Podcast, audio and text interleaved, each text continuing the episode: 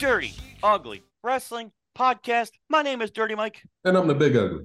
This is episode 116, and I am going to start this off. First of all, we're going to introduce our long personal close, uh, all time friend of uh, the one and only hashtag no hashtag king of non social media, CM Funk in the house already. How you doing?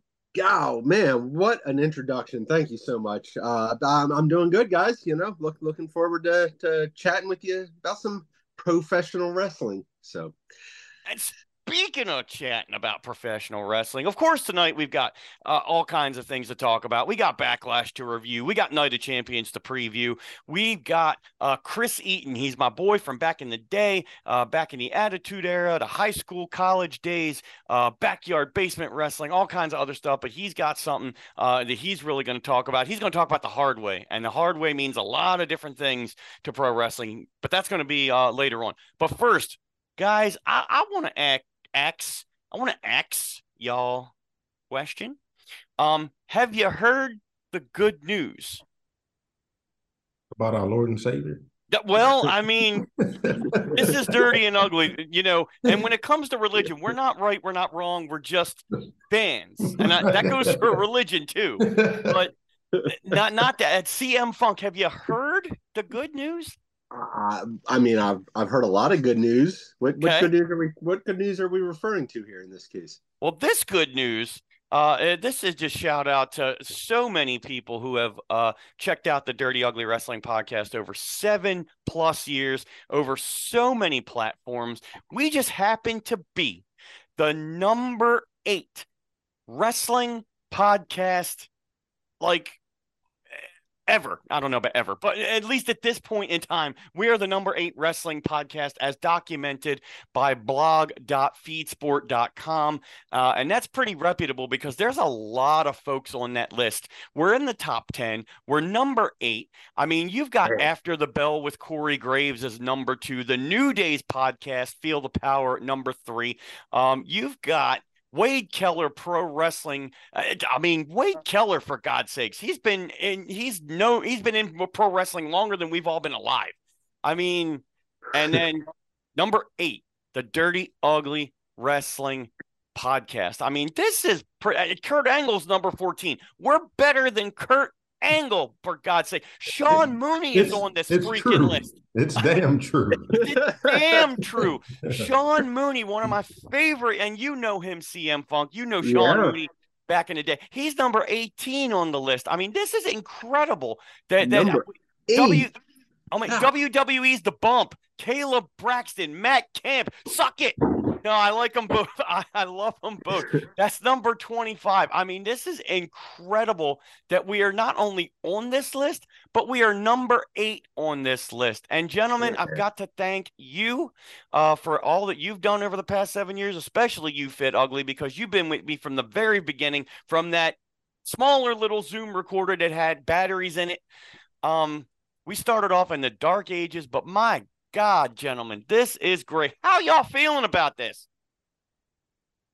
Fit man, uh, your show. Come on, you know. How you feeling, Fit Ugly? How, how how does this grab you after seven years of doing this? Yo, I, I, it, it made me very happy when you sent that over because you know, as you, as you said, we started this back in like what was it, 2016? And Oh yeah, you know, I, I think we've all, you know, the three of us have done this just because we just enjoy wrestling, just enjoy talking, you know, shooting a breeze hmm about everything. So it's like to get recognized as like one of the top, you know, uh one of the top wrestling podcasts, especially to be like in the top 10. Um, yo, that's huge because there's a lot of goddamn wrestling podcasts. You know what I'm saying? Uh, there's a lot, like I've I've looked them up, like there's a lot of them.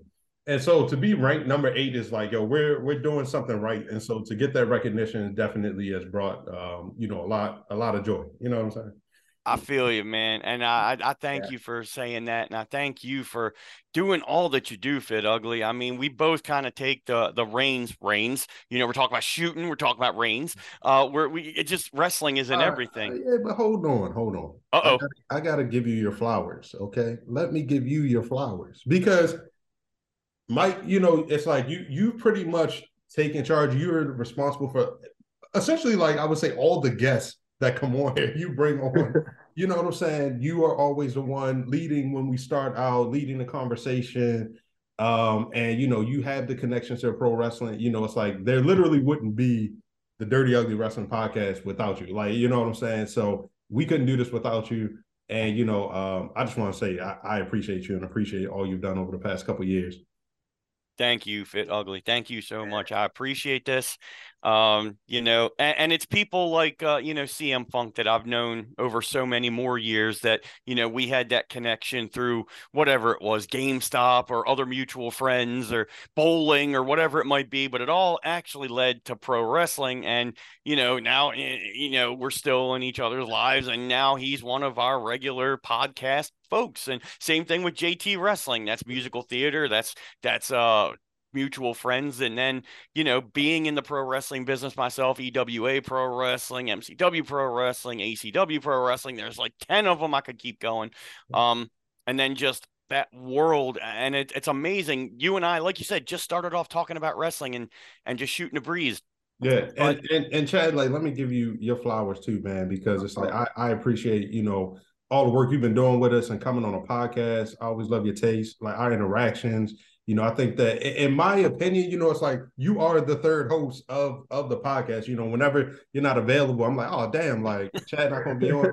You know, so you you got us, you know, you've gotten us wrestling gear, you know, for the podcast and everything you're you're always a joy to talk to. I appreciate you. This is the Funkin' Dirty Ugly Wrestling podcast. Yeah. Well, well, I I really am just a squeaky third wheel, but I appreciate that, guys. And you know, the, w- without the two of you really starting this off and all, I mean, there's no way we'd be, you know, top 50 top 40 top 30 you know so uh being number eight you know in the country that's that's pretty pretty freaking amazing so um uh, so congratulations to you guys and you know all the guests that have been on and all of you know everybody that's been a part of this show. It's it's been amazing, amazing journey. Thank you for that, CM Funk. And I will Amen. just back onto that. I know people don't want to, you know, feel us giving each other flowers like for the entire three segments. I mean, we could, oh, but oh, we should. We, we should. we should. This is called Flowers. Episode 116 uh, is, is all about the flowers. over for the whole three hours. The show's over. no, no, no. No, it's all appreciated. Acknowledge us. That's right. We, we've been acknowledged and we want more acknowledgement. No, I, I just say that's it's all great now. I appreciate all the appreciation going around, but I want to start just back on what CM Funk said. That's to all of you guys, all of you people listening to the Dirty Ugly Wrestling podcast. And I'm, you know, I always shout out a couple of different things, but let me just go through the short list of where we have been heard of and seen to get into this list. Um, let's just go down the short list. Obviously, SoundCloud, iTunes, Stitcher, TuneIn Radio, those are huge. Uh, Facebook, Twitter, Google, MySpace, uh, you know, all over the world, even as far as Japan, we figured out Big Ugly, but also other places like Podchaser and Player FM and Podbean. Uh, I mean, and obviously with uh, blog.feedspot, I mean, we're we are everywhere and it is fantastic. So listen to us wherever you like. You go back and listen to archived episodes. There's 115 of them already. After this one, it'll be 116. Uh, I mean, I just really appreciate y'all. And th- let let's do it. Let's give the people what they want, as Excalibur would say. Um, let's give the people what they want. Let's talk about. And, and can I just? This is what one of the things we're known for. We're known for tangents let me just jump right off and I want to say one word to you guys, and you guys might know what I'm talking about. Maybe not. Peacock. Who knows what I'm talking about? Uh, it's a streaming service. It hosts the WWE programming. Uh, the the the rumor and innuendo about Peacock. Let's put it that way. I have no clue. I, you, are telling me something new. CM yeah. Breaking news here, folks. So all right, go, well, go. all right, let's let's break this news. Um, this this I don't know, I don't know how much this is actually going to change the world, but we're going to see. So when I logged into Peacock a couple days ago, um, sometimes you get a notice to verify your email. Sometimes you get a notice that something new's coming out. Sometimes you get a notice that says starting June 26th, Peacock Premium will no longer be free with Xfinity and possibly other cable providers that it comes with. after the fact, if you want to watch WWE premium live events, premium programming, you will have to pay for Peacock on a monthly basis. Now, granted, Peacock is not too expensive in the realm of what's going on with the rest of these streaming services. Um, especially HBO Max, formerly known as HBO Max. Now it's known as Max Fit Ugly, just Max. Just and Max. I got a beef with that too because that's confusing the hell out of me because we yeah. got Cinemax. But anyway, it. yeah, you hate it. I, I love the I love the service. You got me watching it during the pandemic. It's great. But back to Peacock. Um, I loved the fact that it was just it came along but with nbc universal and with the changing and uh, merging of management and leaderships i mean that extra 299 to 499 or if you are so inclined to get it without ads or subscriptions or commercials 999 a month this changes or let me ask you guys does this change the entire dynamic of watching premium live events with WWE now I'll answer this real quick on myself I'm still going to watch them. I'm still going to have Peacock, whether it's two ninety nine a month, four ninety nine a month. I- will watch it with ads. I don't care. But let's go with you. Um, let's go with the first ever co-host of this show, Fit Ugly. Now that you know what I'm talking about, what do you feel about this? Yeah, I, am with you. Um, you know, I, am a pay. It, it's still cheaper than Netflix.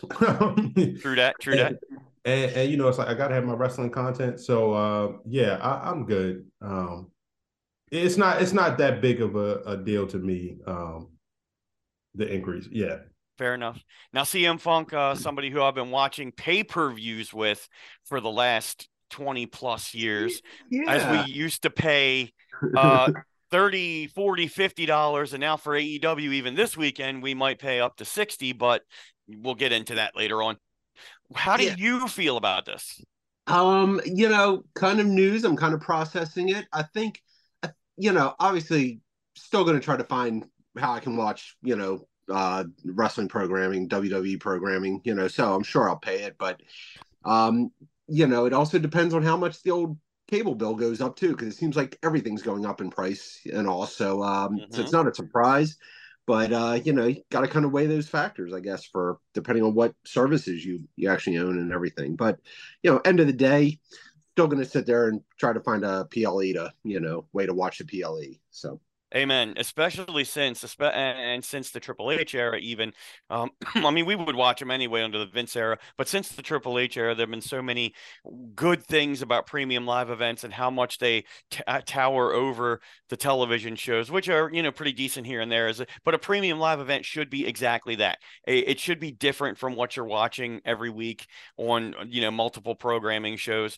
Um, and it, I think they're doing a good job now I've heard your input on that. Let me piggyback with another tangent of something I just saw. And I think I might have mentioned this to one or both of you already that Nick Khan is open to the suggestion, WWE management open to the suggestion of not only moving Monday Night Raw to another night, therefore it would no longer be Monday Night Raw. I don't know what night you're going to pick unless you just plan to go head to head against AEW.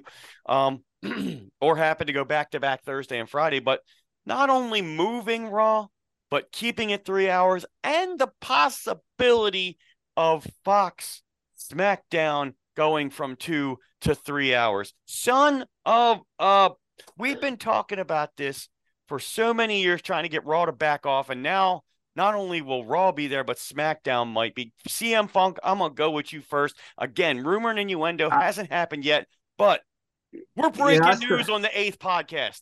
I, I, I saw that uh, interview too with Nick Khan, and you know it. Uh, uh, you know, I, I don't have so much of a problem with Raw moving off Monday nights. Um, you know, it's a tough night, especially when football season's going on and things sure. like that. But I mean, you know, even though I'm a traditionalist, so I would always want it to be Monday night. But yo, I was um, literally going to say the same thing. Go ahead. Go right, ahead. it's been 30 years, bro. But go ahead. Right. I mean, and you know, as but the bigger thing to me is the three hours or uh, for SmackDown. Like SmackDown's a good show now. It's your number one show, really. Leave it at two hours. Like you know, they can tell stories and everything's packed in there. Raw just drags and drags and drags, and they can't fill the three hours. So, uh, yeah. Anyway, that's my That's my take. All right, fair enough. CM Funk, thank you. Fit ugly. How about you? Yeah, I'm with CM Punk. Uh, CM Punk. I, I'm a traditionalist, and uh, listen, if they move from Monday, I'm not a person that can adapt to change, right? So if they move from Monday, it's all good. I watch it on Hulu anyway. However, it's like as though they have done this for it's like it's Monday Night Raw. Like that's Right. literally what it is. It's like I can't imagine saying Wednesday Night Raw. Like what? Right. After Or any 30 other my Raw. entire life, I've only known Monday Night Raw. So, so you know, but as CM Punk said, it's like if if that changes, it, you know, it is what it is. Three hours at SmackDown, that's a mistake. I, that Yeah. is a mistake. I, I already feel like the three hours of Raw is a mistake, as you said. We've been saying that for years. So Mhm. to then take your secondary show, your B show, and turn that into three hours, unnecessary, completely unnecessary. I don't even feel like WWE has as much of a bloated roster as it did just a few years ago, Right. with a lot of people like exiting or layoffs. I, I just can't see how it it does not warrant, you know, three hours for SmackDown, six hours of of of wrestling, you know, through the week. It- no, It's and not- that's just WWE. Don't forget about the two hours of NXT.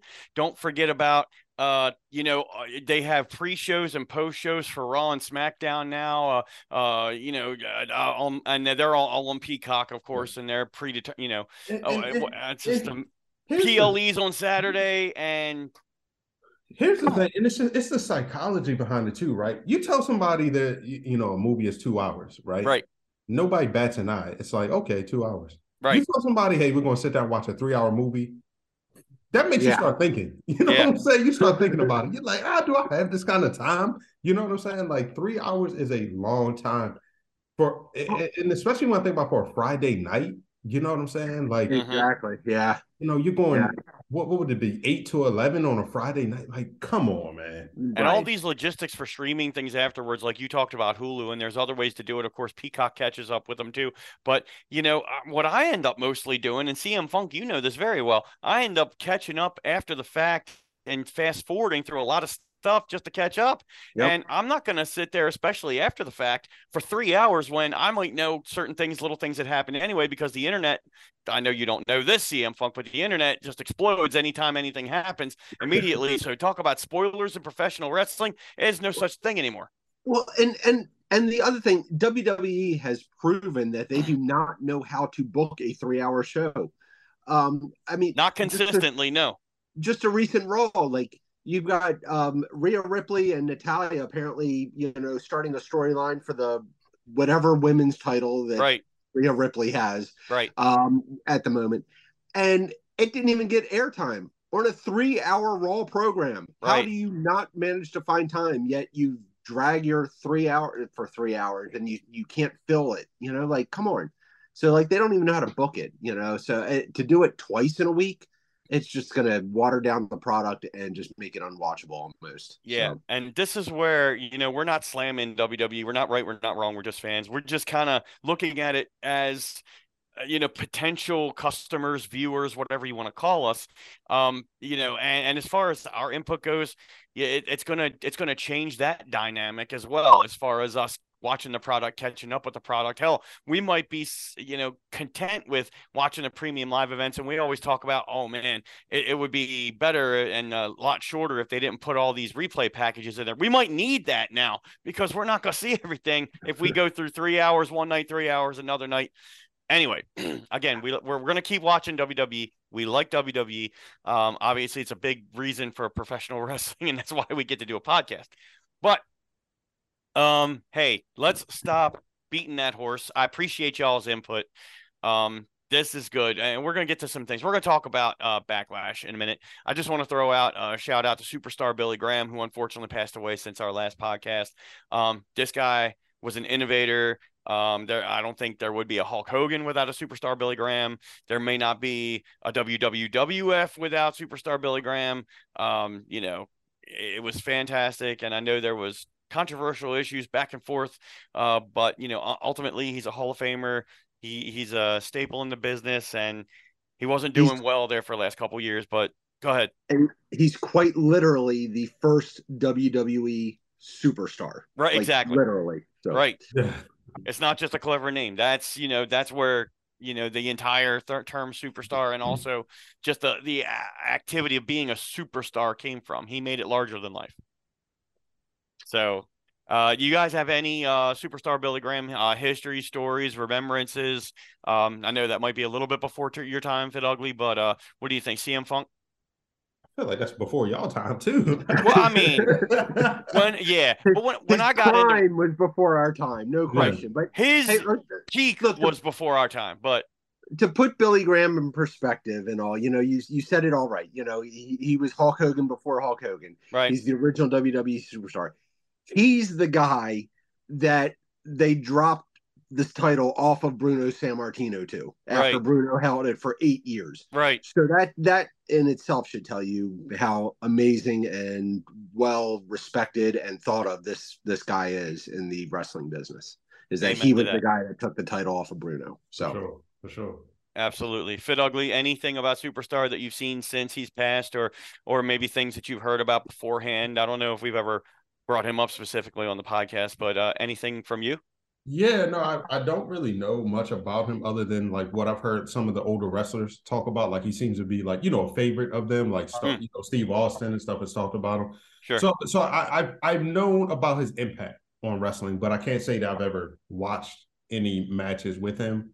Um, but it you know it was sad to see because you know his name has floated around for for years and, and deservedly so. Oh yeah. And it's it's just uh, you know, glad he's at peace, no more suffering, nothing like that. But um, you know, his family has gotten a lot of assistance and you know, a lot of positive things been going around. So that's great. And WWE did a nice tribute on him. So um, you know, definitely a, a shout out to to superstar Billy Graham. Uh rest in peace. Now, um, to transit to something a little bit more positive, a little bit more uh, lifeless or lifeful, I should say. Let's talk about Backlash. No longer WrestleMania Backlash. Thank God they took that name away. They tr- they tried with it, uh, but they I don't know who said you. Just, I'm just not saying that, uh, and they didn't. So. Uh, we all got a chance to watch Backlash. Uh, some of us watched it um, at the same time. Some of us watched it after the fact. I want to start with you, Fit Ugly, before we go into the results. What did you think of the show overall as a premium live event to follow up WrestleMania? Uh, for backlash. Yeah. Um, you know, it was it was cool. Honestly, maybe this is a bad thing. I don't really remember much of it, so I'm, okay. I'm waiting for you to start talking about it so that can jog my memory because it's like in the breeze right now. Like, but yeah, I I, Okay. I I don't remember. I feel like I would have remembered having really bad feelings. Right, right, So- right. I think it was cool for what it was. So uh, yeah, it, it it was decent. It was manageable. You there was nothing that stuck out that said, "Hey man, we got to talk about this on the podcast. This sucks." Yeah, exactly. Well, that's a good thing because this there's so much content. We were just talking about it with all the shows and everything, and th- this this business moves so fast, and life moves so fast, and, and you get if you don't stop and look around once in a while, you could miss it. Ferris Bueller's Day Off, but I mean, it's the same thing for me. Until I went back and looked at the results, I really didn't remember much either, except it was in Puerto Rico, and there was a lot of mm-hmm. Puerto Rican flavor around it. But CM Funk. Before we get into the results, how do you feel? Really, I'm I'm I'm actually completely and totally shocked and blown away that you guys are like just like eh, it was it was what it was. To me, Backlash this year was the best premium live event outside of the Big Four that I've seen in in at least recent memory. Like it was the best show from top to bottom that I've seen. The card was stacked.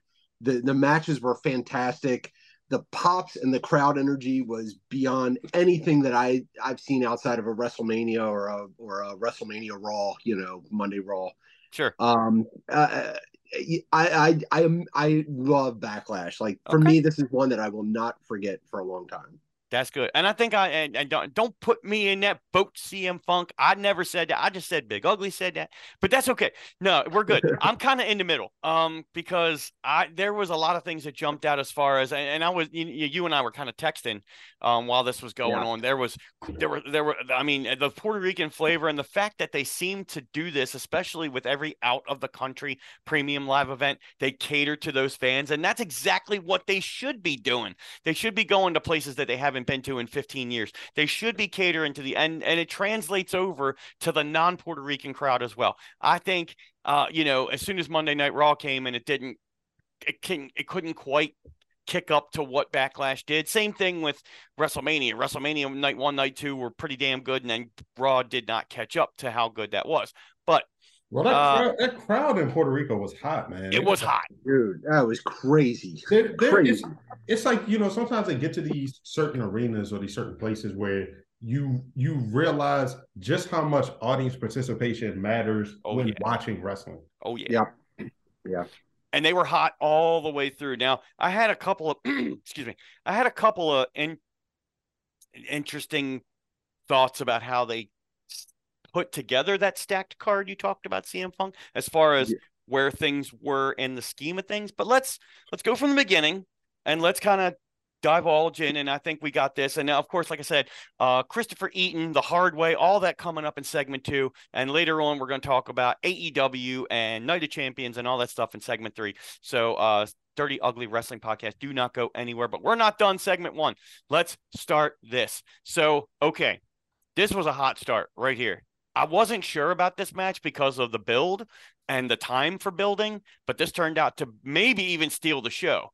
Bianca Belair the Raw Women's Champion at the time, defeated, and she still is, by the way, uh, defeated Iyo Sky uh, in 18 minutes uh, for the Raw Women's Championship. Um, I was not sure because of the build, but I could not take my eyes off of this match, and a lot of that had to do with that with that hot crowd fit ugly. Um, so let's start with you, Bianca's your girl. I know this. Um, Bianca wins. Iyo Sky uh, definitely. There, there's no Puerto Rican flavor in this match, which is weird. Um, so uh, give me your take on this match. You talking to me? Yeah, of course. Fit ugly. Who Yeah.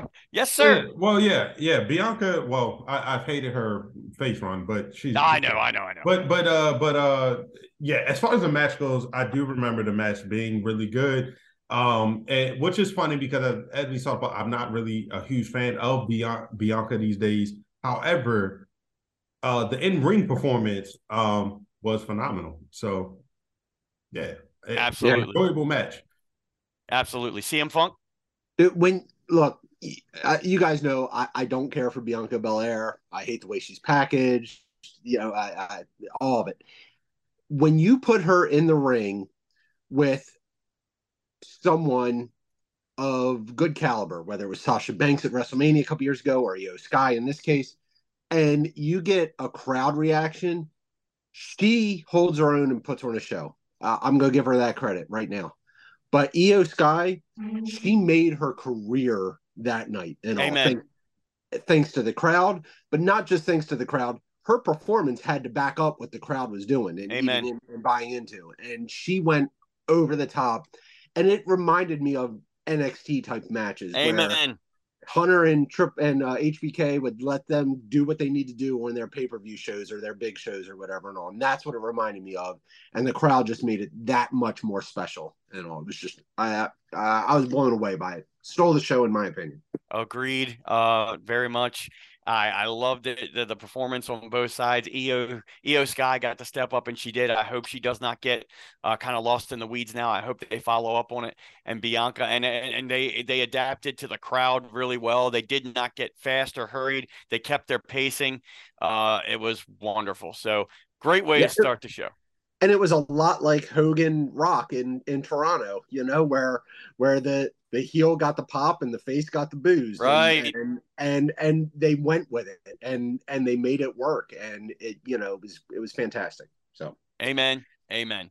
Uh, let's go. Uh, obviously, we see the the uh, the Royal Rumble countdown clock going, so let's make sure we get this all in. Seth freaking Rollins in match number two, uh, taking on Omos uh, with MVP in a singles match, which again we were kind of all like, you know, why and what the heck and everything. I will tell you this: As far as big man versus little man, I thought this was uh, packaged and booked very well. I think uh, Seth Rollins sold his ass off.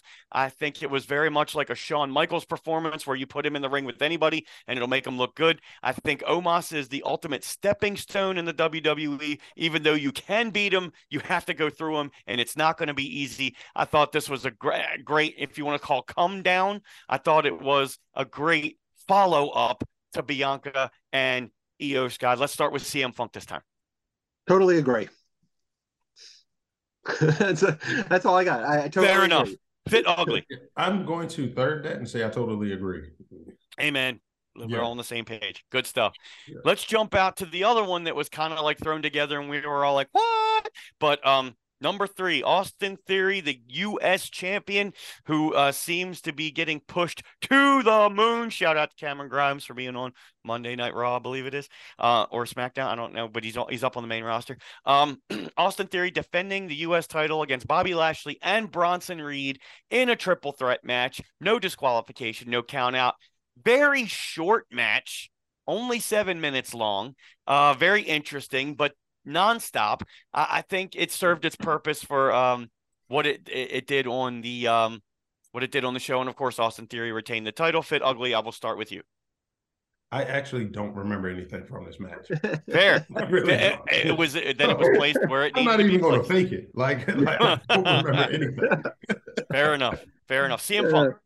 Um, you know, it, it was a short match. I will say this though, it it told the story the way it needed to be told, and Bronson Reed came out looking like an absolute monster in that match, even though he did take the pinfall, but he looked like a monster as he dominated it. So I agree, and he was the only one that needed a little push up because you know everybody. Austin Theory is going to get pushed anyway, and Bobby Lashley, we all know who he is. He's a veteran, so hopefully, again, I hope Bronson Reed does not get swept under the rug. Seems like they're following up on him. Okay, match number four only lasted seven minutes, bell to bell, but everything in this match was before and after the match.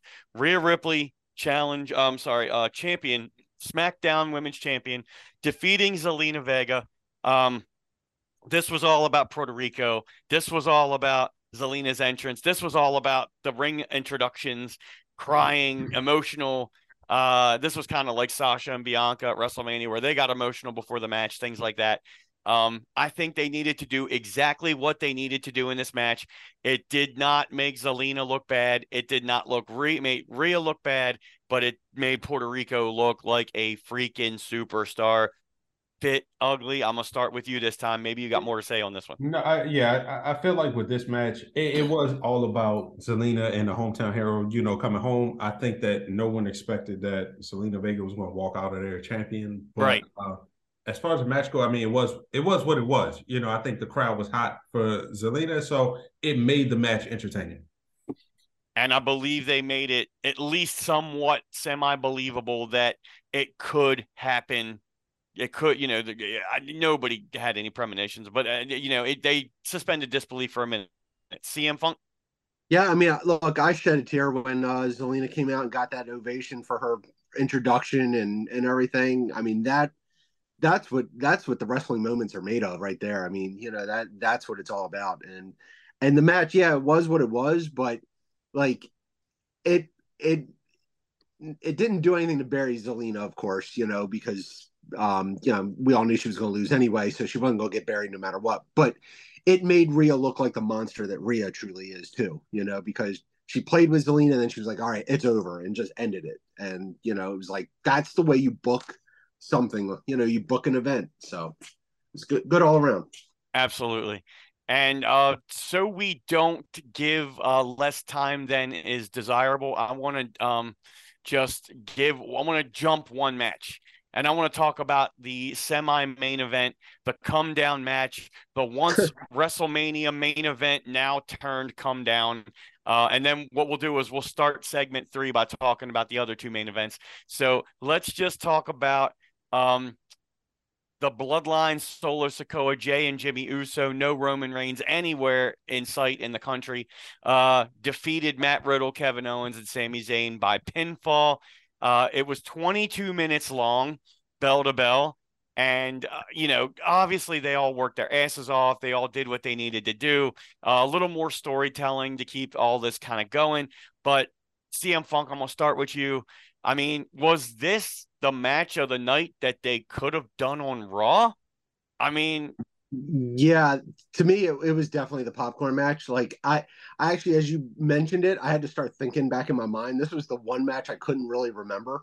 Gotcha. And, and it, the only good part that I could remember coming out of that was the tease of Solo and the Usos kind of having some beef, you know, or right. having yep, yep. you know. Outside of that, could care less about because I'm I'm over I'm over the Kevin and uh, Sami thing, and yep, Matt Riddle does absolutely nothing for me at this point. Yep. Yeah. yeah. And this match could have been easily in the middle of the card, but I understand why it was second to last. I guess I'm glad it wasn't last. And uh, Fit Ugly, let's get your comments on this before we uh, head to segment two. Yeah, so everything CM Funk said, I, I, think I'm I think mostly what took me out of is that I am done with the Kevin Owens Sami. It was a great storyline for what it was, like leading up to uh what was it, WrestleMania? Yeah. Um, but now yeah, I'm I'm kind of done with it. I'm over it. I, I, think it the more entertaining aspect of everything is the feud within the bloodline. It's obvious that Matt Riddle is kind of just being pushed in there because they want to keep him close to the main event, but they really don't have anything for him to do solo wise. um, True and that. so yeah, and, and, no Randy Orton around, so it's like, hey, let's just throw him with these guys and have him feud with the bloodline. But uh, yeah, wasn't really for me. Fair enough. Is what it is. Decent for what it was. All right. Uh, stay tuned for Chris Eaton, the hard way segment two, and then don't go anywhere. Come back for segment three, where we're gonna wrap up Backlash, talk about Night of Champions. So, gentlemen, uh, we appreciate you. Fit Ugly. I'll talk to you in a minute, and uh, let's keep it going. Dirty Ugly Wrestling Podcast. Heading to break. Listen to this great song.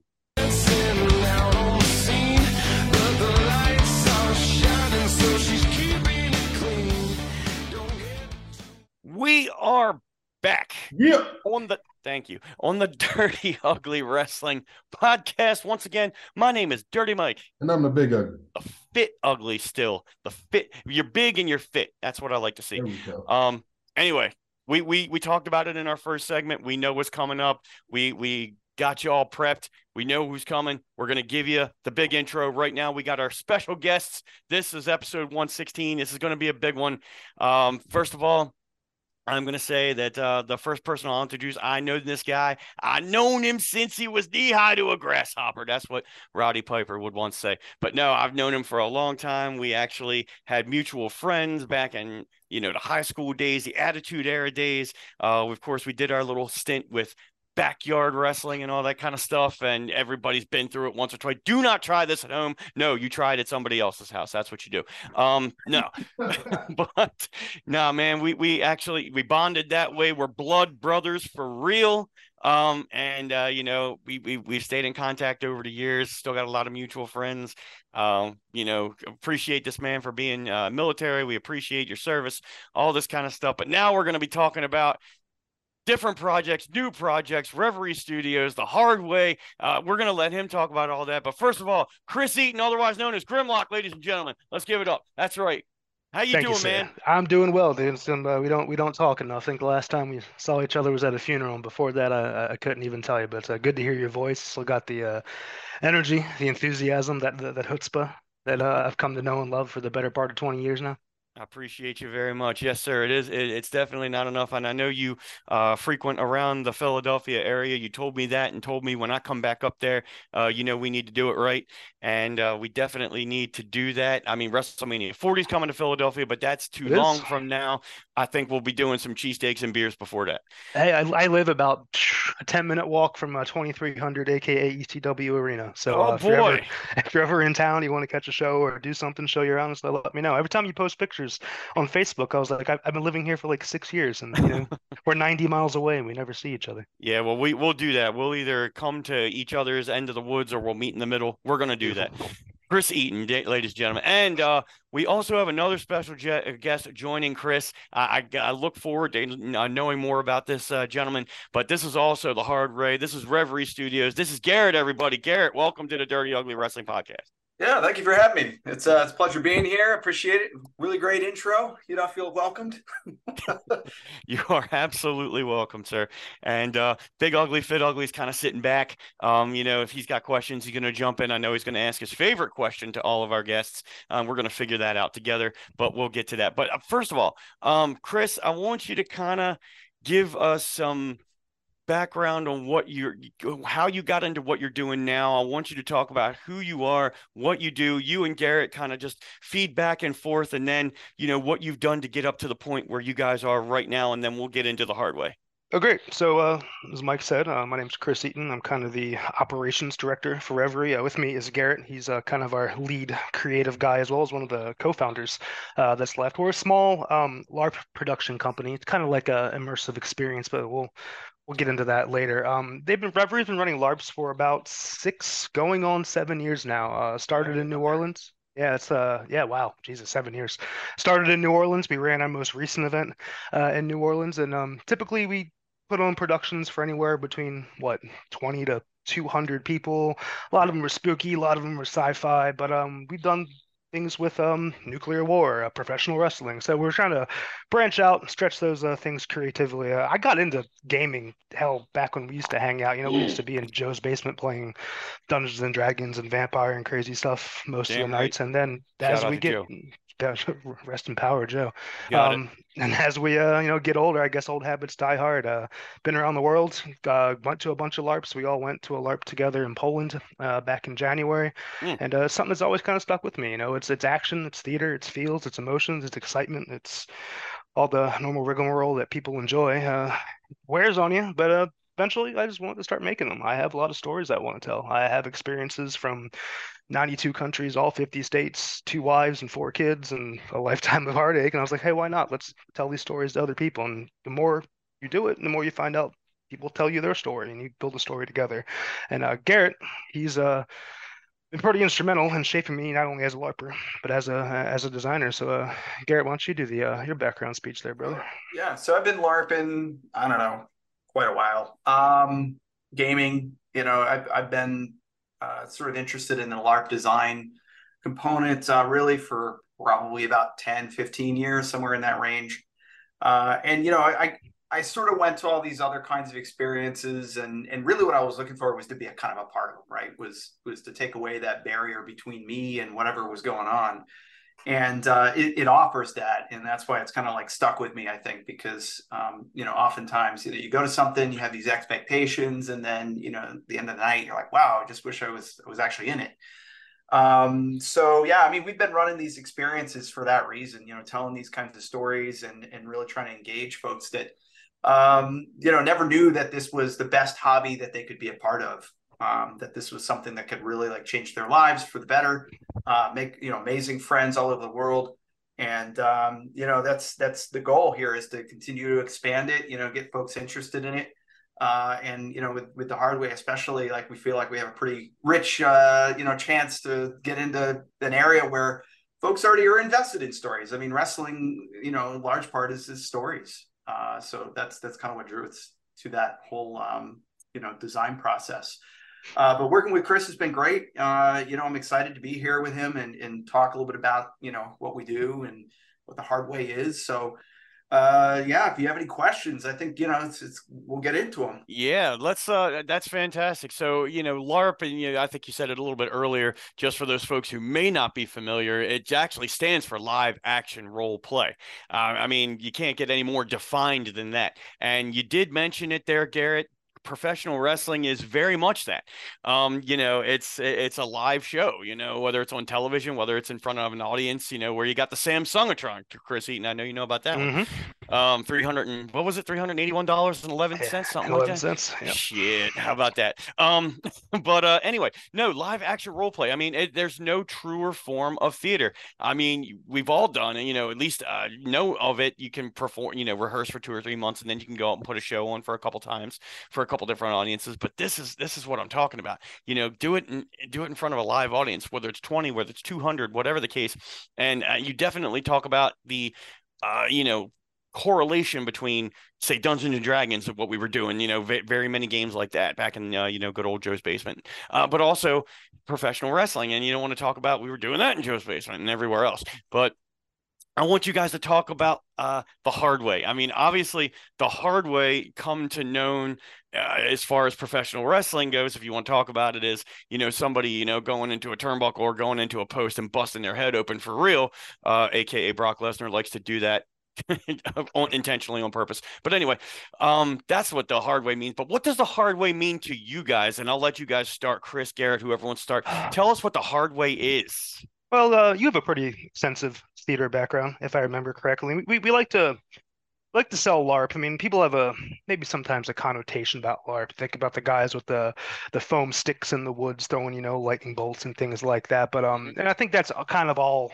our original intro, but we come to find out that you had some some dark, some sexy, some action-packed tales. It doesn't just have to be fantasy. We, we actually kind of bill it as like an immersive theater. And one of our friends, I think it was Johanna, said this, and he goes, "Wrestling is the perfect LARP because not only are the wrestlers LARPing, but the audience is kind of LARPing as well." Mm. So because you know everybody knows what's going on here, we know there's uh, there's storylines, there's personalities, there's there's pageantry, there's the lights and the music and all, but like everybody's kind of buying into this communal thing.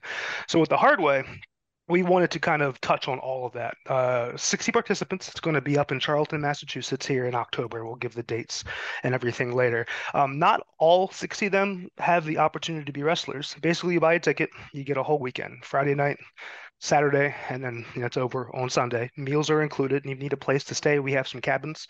People can stay all for just the ticket price. If you want to stay at a hotel, there's one two minutes down the road, by all means, get your peace or quiet and a nice hot shower.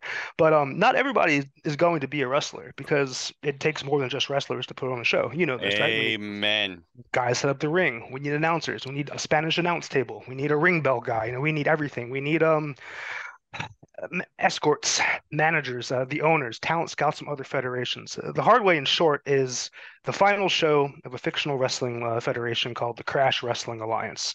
Never anything big, always kind of a local indie fed, and it's just kind of going out. So it's kind of like in a lot of ways ECW. People aren't getting paid, they're not getting the numbers, talent's getting sniped, you know, drug addiction, romance angles. There's a million things if you just, you know, peek behind the curtain for a little bit. So that's about like the broad stroke in my eyes as to what the hard way is. Uh, Garrett, what, what do you have to add on to that?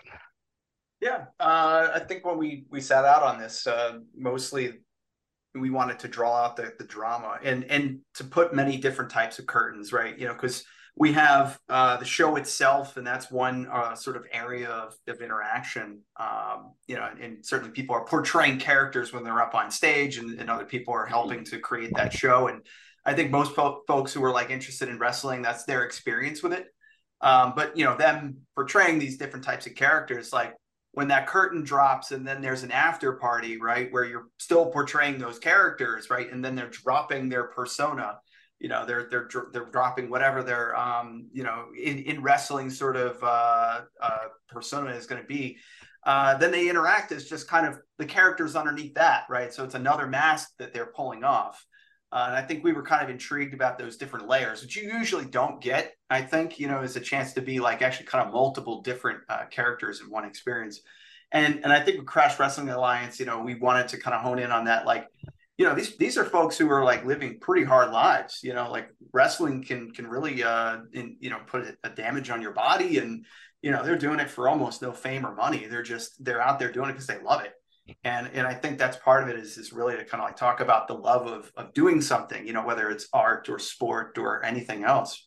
Because uh, like i think it connects with people right? You know you want to feel alive you want to be involved in this world and i think you know wrestling in particular has that resonance.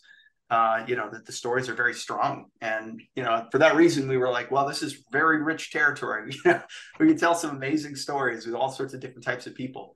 Um, so yeah i mean that, that's kind of the the hard way for for us is like you know this is a way to to connect with um you know why do people do things you know and i think that's kind of the core message Wow, I love this. This is to me, you know, pulling back the fourth wall, pulling back the curtain. Obviously, you know, everybody tried to perfect, uh, um, protect what was called kayfabe, especially way back in the day. But now it, it's obvious, you know, it's known to a hundred percent of the world that, uh, you know, this is staged and con- convention of preventing staged and genuine and authentic. I'm actually going by the definition of kayfabe, and this is actually putting that on display and saying, "Here, this is the best part about all of that, and this is all the little intric- intricacies, and this is all the stuff that you can and should you know be a part of because it's not just about one part of it. It's about all i love this.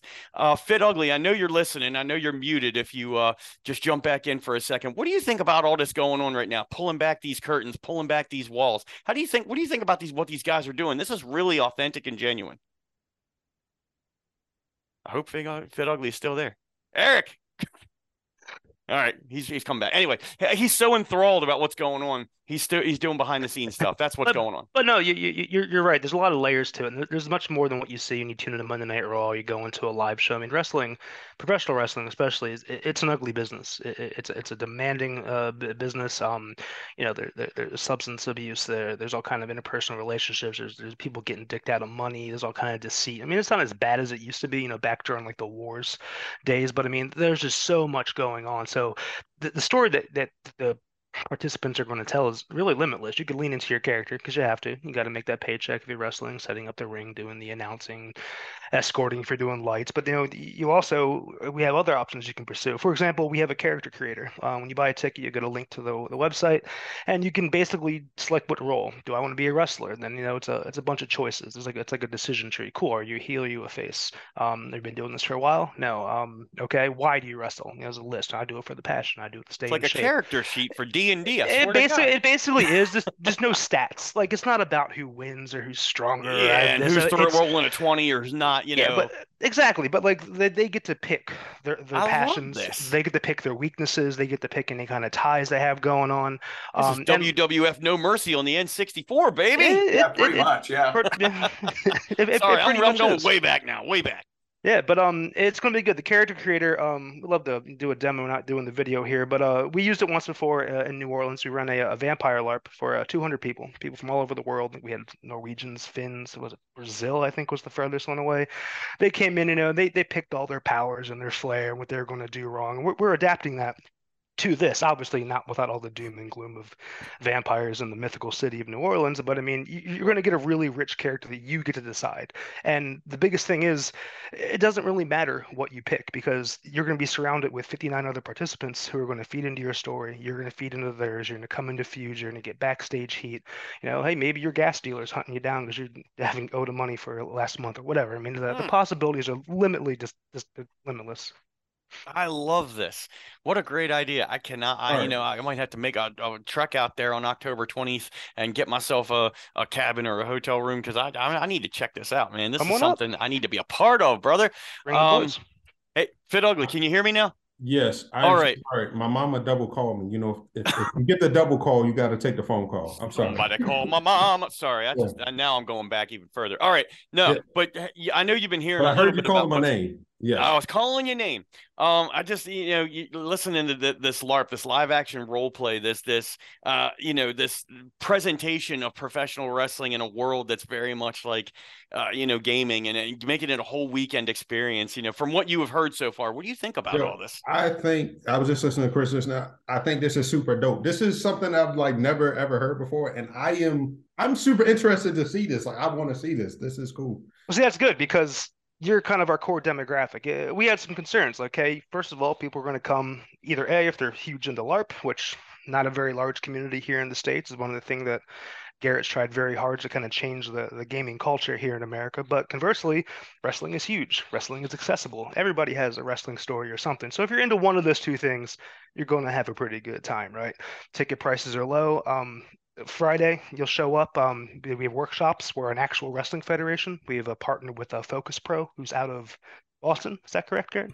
Yep, they're they're out of uh, we'll say like the New England area, but primarily New England area. So we have a low boy ring. We're actually going to have a ring. Everybody is going to get training, some condensed workshops, two to three hours, basic stuff, you know, how to take a bump, how to take a two step into the rope, um, how to fake a punch, basically stage combat. Nothing crazy. We're not flying off and taking chairs and tables and everything, but you're going to get a crash course by actual professional wrestling trainers. That night, when the event kicks off, uh, Focus Pro, actually quasi in character, is going to put on a show. They're going to have eight or so matches. Uh, Garrett and uh, Ken, who's uh, the other partner, he's actually in Cancun Right now. Otherwise, he would be on this call. Um, they've been to a couple of their shows up in Boston, and they've been um, pretty substantial. Good production quality, phenomenal. Good, phenomenal, yeah. great level of talent, good charisma. Um, then everybody goes to bed, wakes up the next morning, and that's like the in character day of the show. People got to start setting up the ring, concessions guys. That's where you start dealing your backstage, warming up. You're going to talk to another wrestler and you know talk about the match you're going to put on tonight. That night we do kind of the in-house show where we put on CWA's. Uh, I think we call it like the final throwdown or something like that. That is the main event. This is the last night. You've done this for forever. You're new. You're leaving. Whatever. This is your last time to get walk down the walk down the entranceway, get into the squared circle one last time, leave it all out on the mat, and then tell your story. You know, after after that. Wow. That's fantastic. This is just it just blows my mind that that that uh, you know again I this is the first I've heard I've been I've watched and listened to professional wrestling in a lot of different independent organizations and I've been a part of it but this is the first time substantially that I have heard this much uh, go into something like this and this needs to be this needs to be told. This story needs to be told, and this uh, this hard way needs to be told. This all needs to happen, and I hope it happens more and more because I would love to see that that little demographic, that little part of the the, the country or whatever you want to call it. I would like to see that grow, or at least to be available to everybody. That would be uh, fantastic. Now, you did mention uh, you co-partnering with another uh, independent professional wrestling organization. So, yep. and and obviously, you know, I know how you and I have you know cut our teeth uh, in in the backyard, I want to call it, but you know, into uh, legitimate professional wrestling. Uh, Fit Ugly, can you still hear me? Eric? I'm still here. All right, all right. I, I wanted to lead into to you asking your favorite question because uh, I want to see what, what both of these guys say. How about right, so, this? Yeah, so listen, I always ask this question: What was it like when you took your first bump? Whew, um, like first like legitimate bump when I was like trying to get trained and everything, or first bump just messing around ever. You can First, you can tell both. Let's do both. um, the hardest bump I remember taking back when we were kids and, and throwing each other around and, and doing crazy stuff. Um, I sentoned off of Shane's deck and put Mike through a table, and I landed it perfectly. It's about a 14 foot drop, smacked it through, rolled off of him, but I hit the ground, and all of the air just went off, just went out of my body, and I laid there and I gasped, just like unable to like reset my diaphragm. you know? And i laid there and people thought i was selling it. No that was legit. That i, I was um to the to the 20 or so in attendance i was staring up at the sky thinking i'm never going to walk again. Um and let me uh, just capitalize on that real quick. And being the guy that took that I, I, I knew it was coming. I we had it set up. We had it, you know, kind of planned out. But obviously, you know, we were we were kids. You know, we were doing what we were doing. But as I and I tried to you know, buff up as much as I could while you were on that table while still laying there trying to sell it that you dragged me halfway across the yard. But you did land that perfectly. I tried to bulk up with it, but there's nothing that can save you from, you know, whatever it was 150 pounds, 180 pounds, whatever it was coming at you, coming through you. So I remember having a bruised torso and a bruised midsection, uh, but it was well worth it. Uh, you know, there there was a couple other bumps later on that, that were even worse. But yeah, that that the, was that was just meat meeting meat, and um, nothing good ever comes to it. Um, I will tell you what though, the table was beautiful, the Home Depot special, um, oh, yeah. because it, it we didn't pre-cut you know, we didn't take off rims, we didn't do anything, and I was laying right in the middle. You hit me right in the middle, and it it literally cracked right down the middle. And uh, that was beautiful. It couldn't have couldn't have gone better, and there was no major death. Um, so right, no major death, no major impaling. So I didn't mean to cut you off though, but uh, Go ahead. On, and, uh... on the on the quasi professional stage, uh, and I was training at WCWO out in uh, Indianapolis during my decade in the Midwest. It was the most rudimentary bump. It was a hip toss. Like we'd come in, lock off, go off the ropes. I come in, I take it, and it's just a hip toss. Do my flip, land on my back, do my break fall. Everything was perfect. But this dude had a good six to eight inches on me. Mm. So he like really dug down from east of Jesus. His elbow was below his knee. Oh, And then he put everything he had into it. And I swear I didn't see because we didn't have videos. It was a terrible school that I'll get into that later. But um, I went I went a good three feet like above ring level and just Mm. went up, flattened out, and it was just like I power bombed myself. And uh, I landed like on the back of my head, and I remember um my ears ringing for like two weeks. That was probably the hardest uh, hardest bump I've ever taken Oh my from a hip toss, right? Right, right. I mean, it's it's not the it's not the super bombs off of three do- stories day one thumbtacks. stuff. It's day one stuff that's going to hurt you. I mean, that's that's the kind of stuff that's going to happen. Garrett, uh, have you performed? Are you one of the the wrestlers or trainees? Have you ever gone through this? Have you ever taken a bump? Yeah, uh, I wish I, I could say that I had. I mean, I, I've taken bumps, just not in the wrestling arena, if you know what I mean.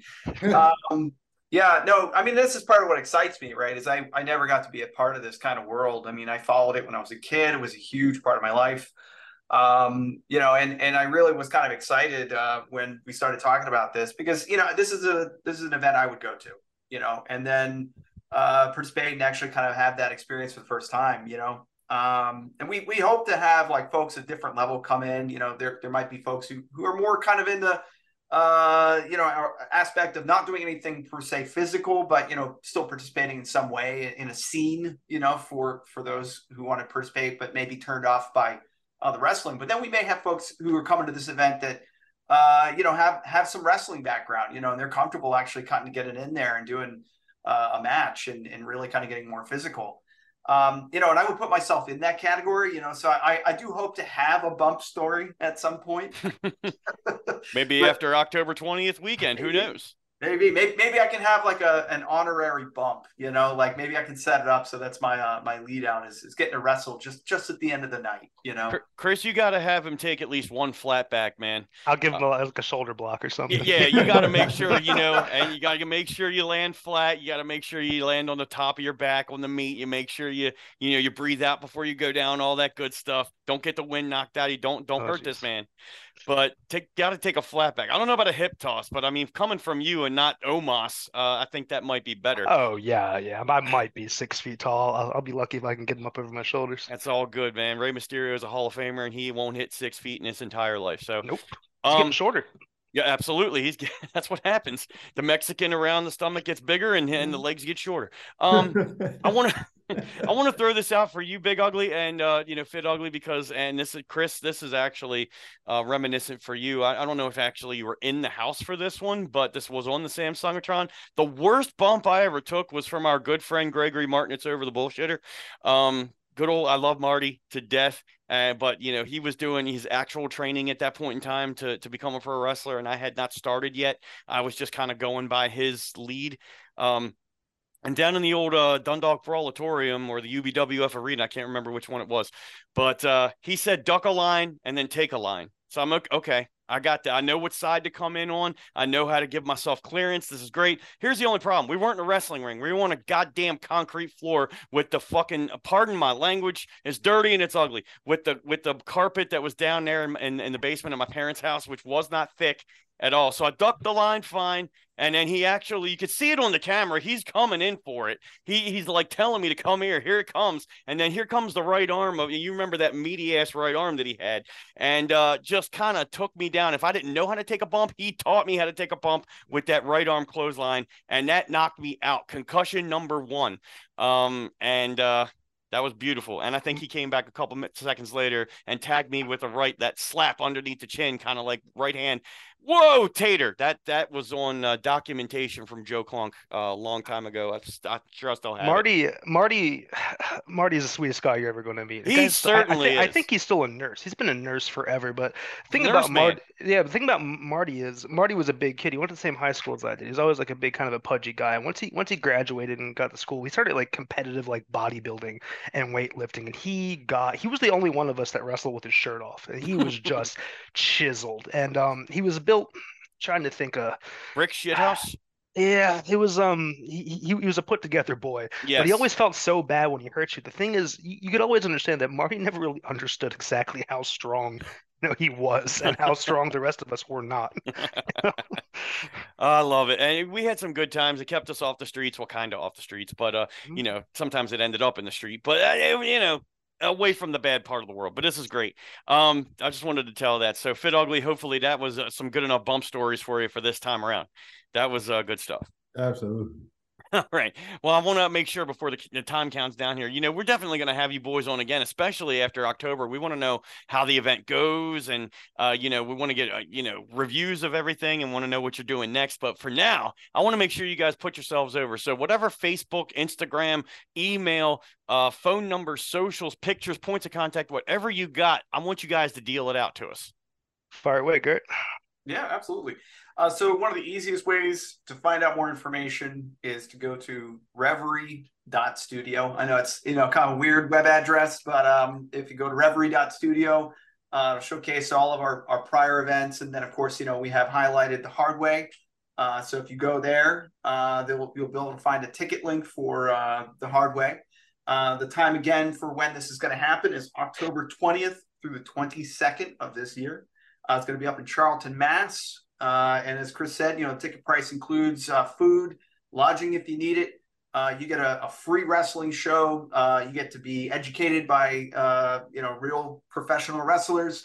Uh, and like I said, you get to create a character and, and develop a cool story for yourself. participate in this world if you if you've ever had any interest in it, and maybe you were kind of sitting on the sidelines, or maybe you've done it before and you just want to reconnect uh, it's a really cool opportunity. I think you know folks could get a lot of uh, value out of it, and then the benefit is you also meet a lot of really interesting people.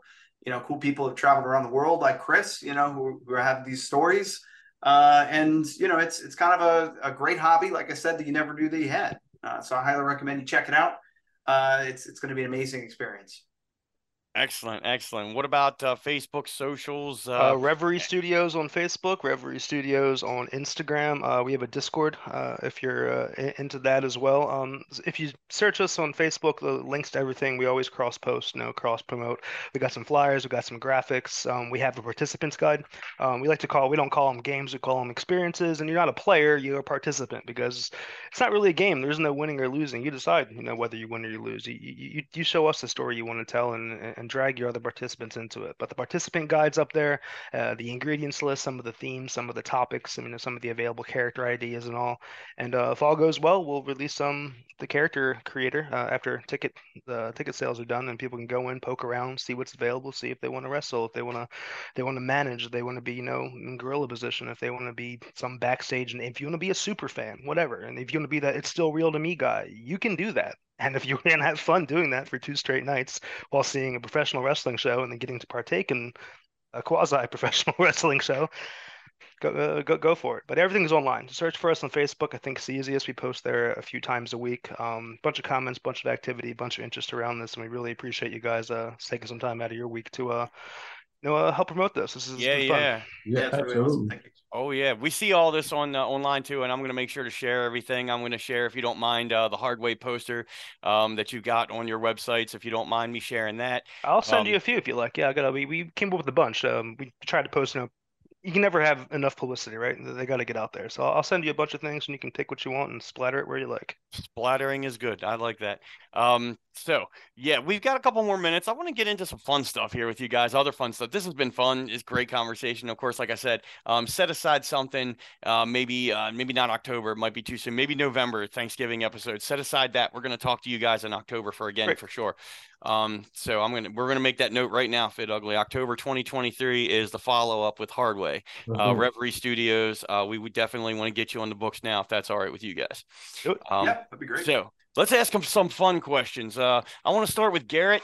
I want to see what uh, your pro wrestling watching background is. So, what is the first match you ever remember uh, in pro wrestling, and what's your favorite match, Garrett? Oh, oh boy, really, really, you know, dig into the uh, the memory banks here.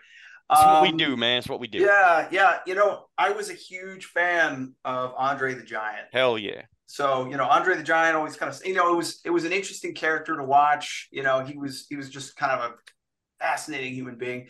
Um, and I, I don't remember particularly what match it was, but I believe there was one where he was, I think, like really stinky drunk. Now I didn't know this as a kid, um, but you know, of course, you know, growing up and then hearing the story later, as, I understand it, I think he was really drunk and he was chasing somebody around the ring Uh, it might have been at WrestleMania, and and he ended up, I think, like kind of like semi, kind of like dozing out or passing out periodically. um, you know, just just kind of like you know, you would you would get into that fit, and then I think somebody kind of antagonized him. You just went into this blind rage, and I think the person actually legitimately thought Andre the Giant was trying to kill him. Um, so yeah, I remember this match, you know, as a, as a kid or a young young person, and you know, just it was amazing at the time, you know, watching it. And as an adult, I found out more of the details, and I'm going, wow. you know, th- those days were wild. Like that stuff that was happening back then, the kind of people they had involved in wrestling, like real, real kind of carny stuff, which you know is uh, it's kind of cool. I like I like that stuff. That's really kind of like where my interest lies actually for for wrestling. I, I like the carny stuff more. Uh, it's really like interesting to me, and you know, uh, I got to go to some Procus Pro uh, shows. They've they've got some of that going on. Uh, really like you know, it scratched that itch for me. So That's fantastic, man. I love it. And yeah, that's the real stuff. You know, that's the stuff that they don't want you to know, or they at least didn't want you to don't want you to see, but now it's all over the place. And Chris, I'm sure we've had conversations about pro wrestling over so many years, but oh, yeah. I'm going to go back. Your first match that you remember and your favorite match ever to watch or be a part of Basement Mania 2000. I'm not being particular. Oh, geez. Um, I would say it's probably not the first one. I probably watched it online or on, on TV when I was really young, back during the uh, Saturday morning days. But I remember it had to be 89, 90. My grandfather took me to WrestleMania. It was like five or six. It was in Atlantic City. Nice. He was an older he was an older guy and he's an older Polish guy. So he knew like, you know, Nikolai Volkov, who, you know, was actually like a housing assessor in Dundalk where we grew up um, for, right. for forever. But um he was a terrible driver and we got there late, so we missed most of the cards. So the first match I ever saw live was uh, Rick Rude uh, and Ultimate Warrior. Yeah, and, buddy. And I saw that. Um there's like two other matches. I remember the main event that night was uh Hogan and Savage. Yep. Um, so I think it had to be like um had to be WrestleMania five. It was. Um, that, that was that was the one that I think you know the first time I saw it live. Of course, I was you know like eight nine years old, so it was uh, uh it was pretty crazy to me. Though the one my favorite um my favorite wrestler of all time was probably Mr. Perfect. Uh, mm. Curt Hennig taught me I hated him. Anytime that I would see him come out, I didn't know what a heel or face was in that age. And who's I got viscerally upset, like down to my stomach. And as I got older, I realized, wow, he's really selling it. And then as I got even older, I, I realized what an underappreciated talent uh, he was. But um, King of the Ring, '93, uh, him versus Bret Hart, I think mm. my favorite match of all time. I love it. And see, this is why we we love getting different guests and different people, different, you know, because everybody likes different things for different reasons. And, you know, I actually started watching wrestling on television probably about the same time that you saw that first match live, because uh, that's actually the first VHS tape that I remember that my parents allowed me to rent from Drug City Video down in Dundalk, Maryland, uh, hey. WrestleMania 5. And I just, and I fell in love with the Ultimate Warrior character, but I enjoyed the whole thing. And then later on, when we got to watch it you know, on the extended, we realized, hey, man, this was just really cut down into a two and a half hour VHS, but this thing was really four hours long. Um, so I, love those stories. I love this. This is great. And I just want to say, Chris Garrett, thank you so much for taking time out of your schedule and uh, seeking us out and, um, you know, having us have you on. And we can't wait to have you on again, November 2023, to follow up on the hard way, Reverie Studios. This is great. And uh, Fit Ugly, I, I love these guys. This is, this is fantastic. This is awesome. Yeah. I wish so, I could be there. absolutely, and we're gonna put yeah. Well, you never October twentieth through October twenty second.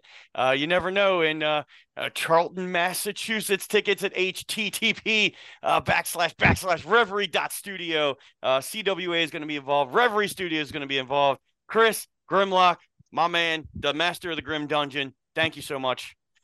Thank you. Thank and you, Garrett, thank you. And uh, we'll be back with more of the Dirty Ugly Wrestling podcast right after this musical interlude.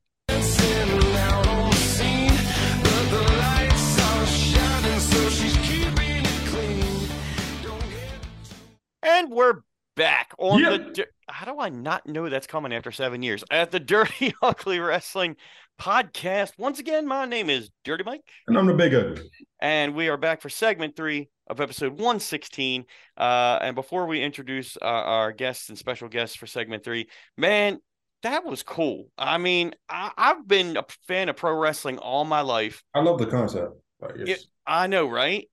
I mean, we got to get videos of this. We got to figure this out. Uh, we got to get to Massachusetts if we can on October 20th through 22nd. I would love to be a part of this, man. Especially if you don't have to take a bump. Right. I mean, exactly. yeah. you can you can do so many different things. I mean, you got to check this out. Reverie Studios, the hard way. Man, that was great. Thank you, Chris, otherwise known as Grymmlock. Thank you, Garrett. That was great. But now back to what we've been talking about uh, and that we didn't have quite enough time to talk about on the first go around. So let's do it again. Uh, so welcome back to the program, the one and only hashtag no hashtag king of non social media CM Funk. Welcome back. Oh, thank you, gentlemen. Good to be back. Good Been to so have you here. And it is Wednesday when we're recording this, so you know what that means. I know what that means. That means it's time for AEW Dynamite. And I, I want to just throw this out there before we uh, introduce the other guest. Uh, Excalibur doing the little recaps um, of all the stuff that's coming up on the show and all the next show. And he talking really, really fast, like John Moschitta, the micro, mic, micro Machines guy. I, I Excalibur is up there with one of my favorite announcers of all time. Uh, I'm getting to like him very, very much. Even when they have five or six man announce teams, I want Excalibur doing all the talking. Okay. and I want to introduce, uh, he, he is back uh, on the Dirty Ugly Wrestling podcast. We love having him here. We love hanging out with him. Uh, the one and only JT Wrestling. How you doing, Jay? I'm doing good. That's good, man. Uh, I know you've been busy. I know things have been going, but I, I, I got to shout out to the Baltimore Orioles, which is one of the best teams in baseball right now, and it's almost the end of May. Uh, second best. Are you enjoying the Orioles this year, man? Definitely. Good, good. Uh, we're seeing some great stuff. Uh, there's a lot of talent, a lot of young talent. Yo, we great. all need to get back to the stadium. See You need playing. to. Uh, Oriole Park at Camden Yards, and this is the year to do it, bro. Uh, I was saying I was saying we, but yeah. we. You mean all of us? Yes. You mean we need to get the sweet back? Absolutely, yes. Sweet. Oh, let's do it. Uh, we're we're going to look into that. We're going to pick a day. Uh, we're going to figure it out and see what we can do because we need to do this. Uh, Oriole Park has fifty thousand or so capacity. I think the Dirty Ugly Wrestling Podcast needs to take a road trip. There we go. All right. So, speaking of the Dirty Ugly Wrestling Podcast, um, we were talking about Backlash a little bit earlier, and we kind of ran out of time because we were putting over most of the show except for that six man tag. So, let's go back to the other double main event that there was, and let's go back to talk about match number five and match number seven. Uh, I think personally that the match that was number five should have been the main event, but because we're in Puerto Rico and whatever, but what you know, we'll all figure that out. So, all right. So, match number five was Puerto Rico's own Bad Bunny taking on Damian Priest in a San Juan street fight. Uh, this was my favorite pro wrestling entertainment match uh, that I've watched in a long time. I gotta say, the match was 25 minutes bell to bell. Needed every single second of it, and Bad Bunny won. Uh, there was no question about that there. Um, but it it was fantastic. I want to get your thoughts on it first. JT Wrestling, I'm gonna start with you. Uh, you saw Backlash, I'm sure. You saw this match. What did you think of this match?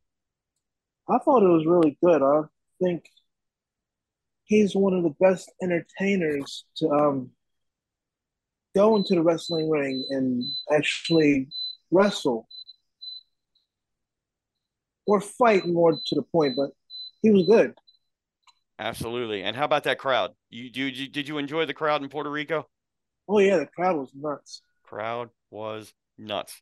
Uh, Fit Ugly, your turn. Uh, I want you to go in. What did you think about Bad Bunny? What did you think about Damian Priest? Yo, as soon as I kind saw Bad Bunny coming out, looking looking strong, you know what I'm saying? He had the strong walk going on. I knew this was going to be good, and uh, it didn't disappoint. You know, I think that WWE in general has hit the jackpot when it comes to Bad Bunny and Logan Paul. Mm, that they're some of the two best, probably non-wrestling performers that they've ever had.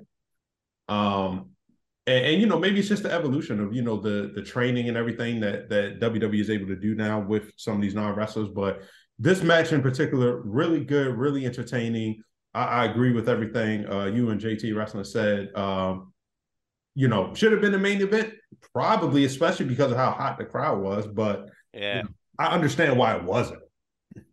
yeah, I mean, after the main event happened, I understand a little bit more. But, but I'm, I mean, this is this is Puerto Rico. You want to have your Puerto Rico guy in the main event, like Drew McIntyre main evented Clash at the Castle. Obviously, it was for the for the title or whatever. But I mean, that that was your guy in your country. That's what you need to do. Uh, the the guys in the main event, none of them had anything to do with Puerto Rico. So you need to put one of your Puerto Rican uh things in the main event. That's just my opinion, especially when all the hype was behind that match. But anyway, um, more to the point. CM Funk, what'd you think about Bad Bunny? What'd you think about Damian Priest? And what did you think about all the extracurricular activity that uh, happened towards the end? You know, I I I will, and I, I think I texted you this, but I will always spit in the face of people that want to be cool. That's all. That's all I have to say. You could have brought Carlito out and not even had a match, and I would have popped like crazy. So, um, so I, I was all all over it. I mean, it was fantastic. It was that was sports entertainment at its absolute pinnacle. So Amen. And I, I mean, the pop was so loud, I did not even hear the beginning of Carlito's music. Uh, and and then when I saw him coming out of the ramp play looking all jacked, and he actually had the apple this time, and he actually spit it this time. But I mean, Carlito's looking good, boy. He he looked good. he right? he he took a bite of that apple and then it took like five minutes before they got around to the part where he actually spit it. It was fantastic. So. Oh, and, and, and I tell you what, I mean, I know Carlito came back in the Royal Rumble a couple years ago, and I popped like crazy for that. But I mean, this is that that was perfect, and and uh, you know, Savio Vega. I mean, I was hoping he was going to pull out the, you know, the Caribbean strap uh, you know, I don't know. I was wishing a little too much, but I mean, it was cool to see him get out there and and and get involved, and all the LWO. I mean, this whole thing, man. Judgment Day, beautiful. I mean, this was this was a pro wrestling. This was a WWE entertainment spectacular. Uh, a plus across the board, hundred percent. Now, let's talk about the actual main event of the show. We and, just did. Oh, I, thank you. thank you. Let's talk about the seventh match on the card. Let's talk about that. Um, yeah, yeah, that's what I that's what I thought too. Um, so the one and only being pushed to the moon, Cody Rhodes, uh, being set to take over at some point for some reason. I, I don't know when, I don't know how, but uh, going against Brock Lesnar, who is the ultimate uh you know, main event kind of guy. Doesn't matter where he is on the card. You know, this is a main event match. Um, it, it, I, and I'll just get this out of the way first. I thought it was a good match. Uh, the match only lasted bell to bell 10 minutes. That's all they needed. Uh, you know, but I like the story that was told, especially how it ended. Uh, you know, Cody won with a pro wrestling move, and now they're going into a fight at Night of Champions, but we'll talk about that later. Um, but let's talk about we, we talked about the hard way a lot, Big Ugly, in the last segment. Let's talk about the hard way this time. Woo. Um, dude, I I looked. I went back and watched. I tried to find it. I, I did not see Brock, you know, take it upon himself. I saw him actually. He knows how to take a post or take a turnbuckle and rip his head open. That's what I know. Um, so, bruh, uh, let's start with you. I said fit ugly. Let's start with you. What'd you think about the match, the ending, the blood? the place on the card. What do you got? Uh, the place on the card. I mean, it's easy. I understand why it's number. one. I mean, it's Brock Lesnar, as you said, and it's Cody Rhodes who is being brought back as the main, you know, event talent. Um, I don't remember the blood. Can somebody jump? Like what? What? Uh, who was bleeding? Brock. Brock. He he he took a he got sent into the middle turnbuckle that had been exposed, and he actually hit the turnbuckle and busted his uh um busted himself open on the forehead, and you can still see it on uh, Raw. He's still got the big gash and everything from it. Healing. Damn. Okay. Yeah. Yeah. I just don't. I don't remember. Um. Okay.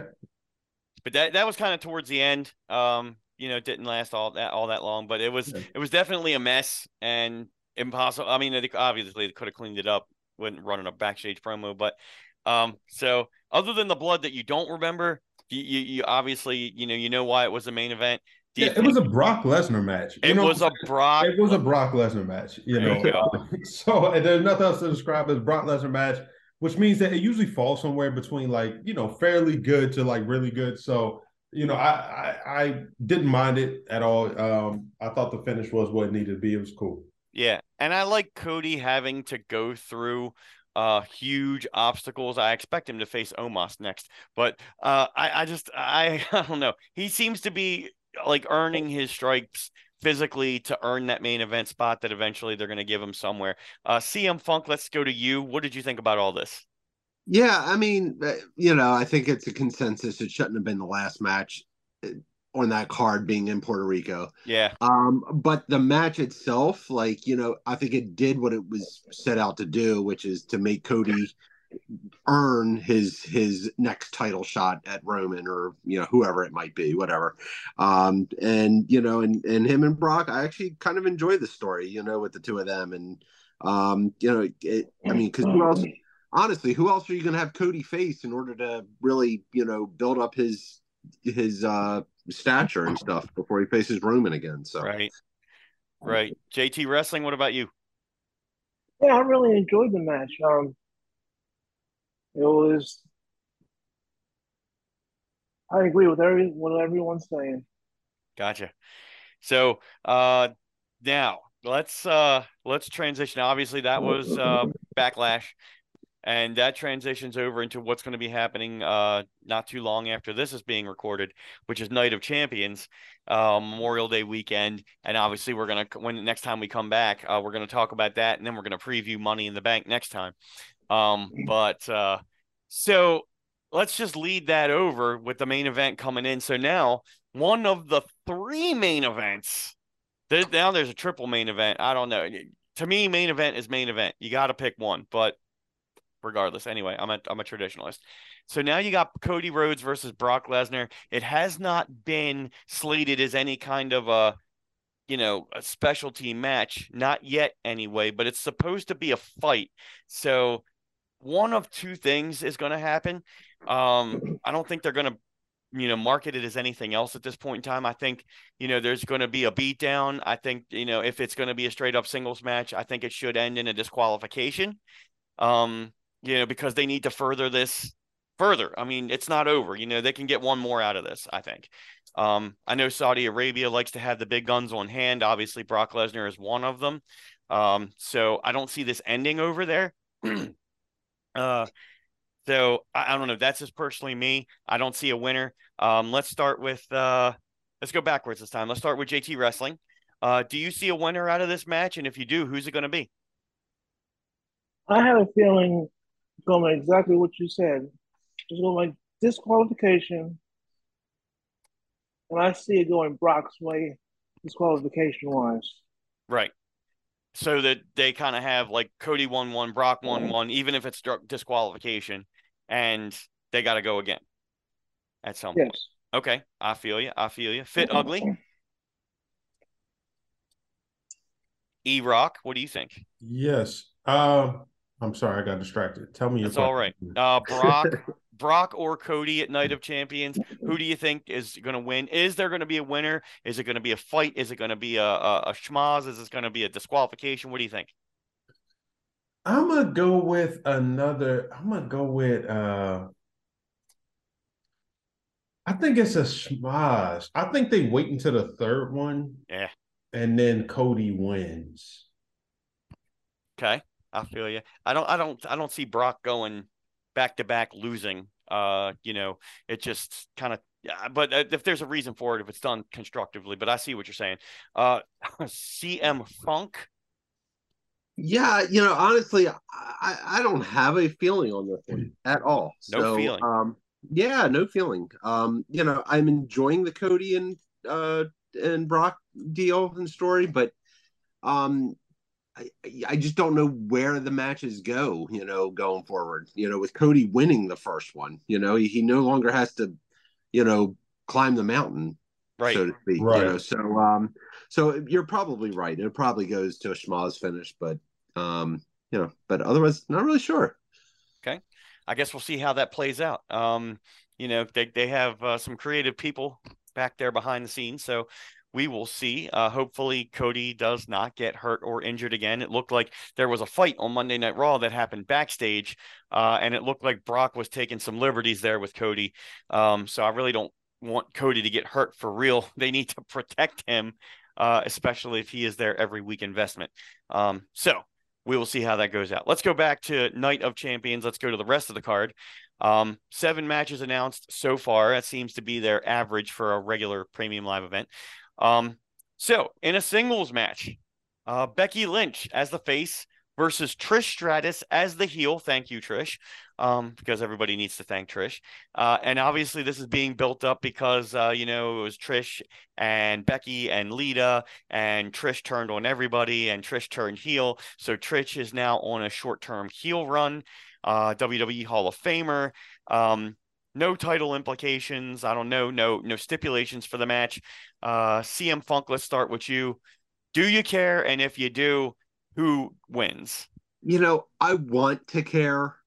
I just don't, unfortunately. um, I, you know, I I understand why they're doing this match at Night of Champions because it's in Saudi Arabia or whatever. But to me, this is a match they should have built to for SummerSlam Yeah. as opposed to, to throwing it on this card. So, Which they I still might. It might not be over, but yeah. I, I but it should have the the first and only matchup. It should have been a one time, you know, once in a lifetime uh, type of a deal, and Sure. it should have been at SummerSlam. But Yeah. now you're you're again you're watering it down by doing it at Night of Champions, and then yeah, I'm sure they will roll it back, you know, and and do it again. So, Do you see a um, winner out of this one? um, uh, y- if if Brock and Cody are going to a, a DQ of some sort, Why you know, can't there's not- well, what there there's got to be a winner. Maybe. I mean, you're not going to do multiple DQs. This Uh. isn't, it's not AEW. So, ah, just my opinion. Fair. Fair. Uh, JT Wrestling, who wins and why? I'm thinking along the same lines. They're probably going to bring it back in SummerSlam. Mm-hmm. So I say they let Trish win, uh, disqualification or Or let her cheat. or Yeah. cheat, yeah, cheat or hold the ropes, hold her tights, Yeah, yeah. something. All right, there you go. I'll go with that. That's good. See, JT Wrestling's on the ball. How about you? Uh, fit ugly. Yeah, I think uh I think they're gonna run it back anyway. I feel like whatever happened to Saudi Arabia don't count. Uh, so in this instance, I can definitely see Trish winning. yeah. I can see Trish winning if they decide to play this out to SummerSlam, then have Becky go over. Yeah. Only one match that counts on this card, really, but we'll get to it. Um, there are three women's singles match. Do you remember in Saudi Arabia when women couldn't even go on the trip, go over and participate at all? And now they got three singles women's matches on this Saudi Arabia card. How about that? Do they really Yeah. announced? Yeah. Uh, okay. Let me get to it. Let's let's let's let's talk. Let's talk about it, boys. Let's talk about Rhea Ripley defending the SmackDown Women's Championship against Natalya. I think you brought this up a little earlier, CM Funk, when we were talking about um, you know, Yeah. not giving any juice to this on weekly television. So, being as it may, as this match has no build whatsoever unless they do something ridiculous on SmackDown this week, who wins? I think I know your answer, but why? And uh what is Natalya just in there because she, you know, she was part of one of the first women's matches in Saudi Arabia. They like her, and it's kind of a Saudi Arabia thing. It's a staple now to have her in it. Um, CM Funk. Yeah, I you know I maybe sure. Let's go with that. I can't I- find a know- reason for the storyline yet. I well, I mean that's probably it. I mean, it, and and you needed to have somebody that's decent to go up against Rhea. So Yeah. you know, um, and Natalya's a good old standby. She's a she's a hand. You know, she's uh yeah, she'll put on a good match. Uh yeah, but but Rhea, Rhea wins just in case. you know. that's what I thought. That's what I thought. Uh, uh fit ugly. Um, yeah, I mean, obviously Rhea's going to win. I think you know Natalya being on the card, eh, she's obviously like the, uh, she's like the consummate professional for the women's division. You know what Right. I'm saying? So I think it makes sense to have her out there, um, just because she's going to follow the guidelines of the country and Sure. she can put on a good match. You know what I'm saying? Um, so yeah, she's a good representative for WWE. Right. And Rhea wins, right? Oh, absolutely. come, I mean, come on. Come on. come on. JT JT wrestling. Yeah, I definitely see Rhea winning. Um, no doubt. Uh, maybe even cheat to win, I would say, because she's currently a heel. I can see a little cheating, maybe a little Judgment Day. I don't know about cheating to win. It's it's possible. I know. I think we're gonna we're more likely to get that in the Becky uh Trish match. But I, I see where you're coming from because of the heel. I see your point. I understand. But you do believe either way, uh Rhea wins, right? Yes. All right. So let's uh let's keep going. Uh the other women's match that we have on the card is Bianca Belair defending the women's championship against the heel Asuka. Uh, now, I don't think this is a country that's going to do a double turn, but uh, I don't see. I, I love Asuka, but Asuka again is just, I think, playing a role, holding a place.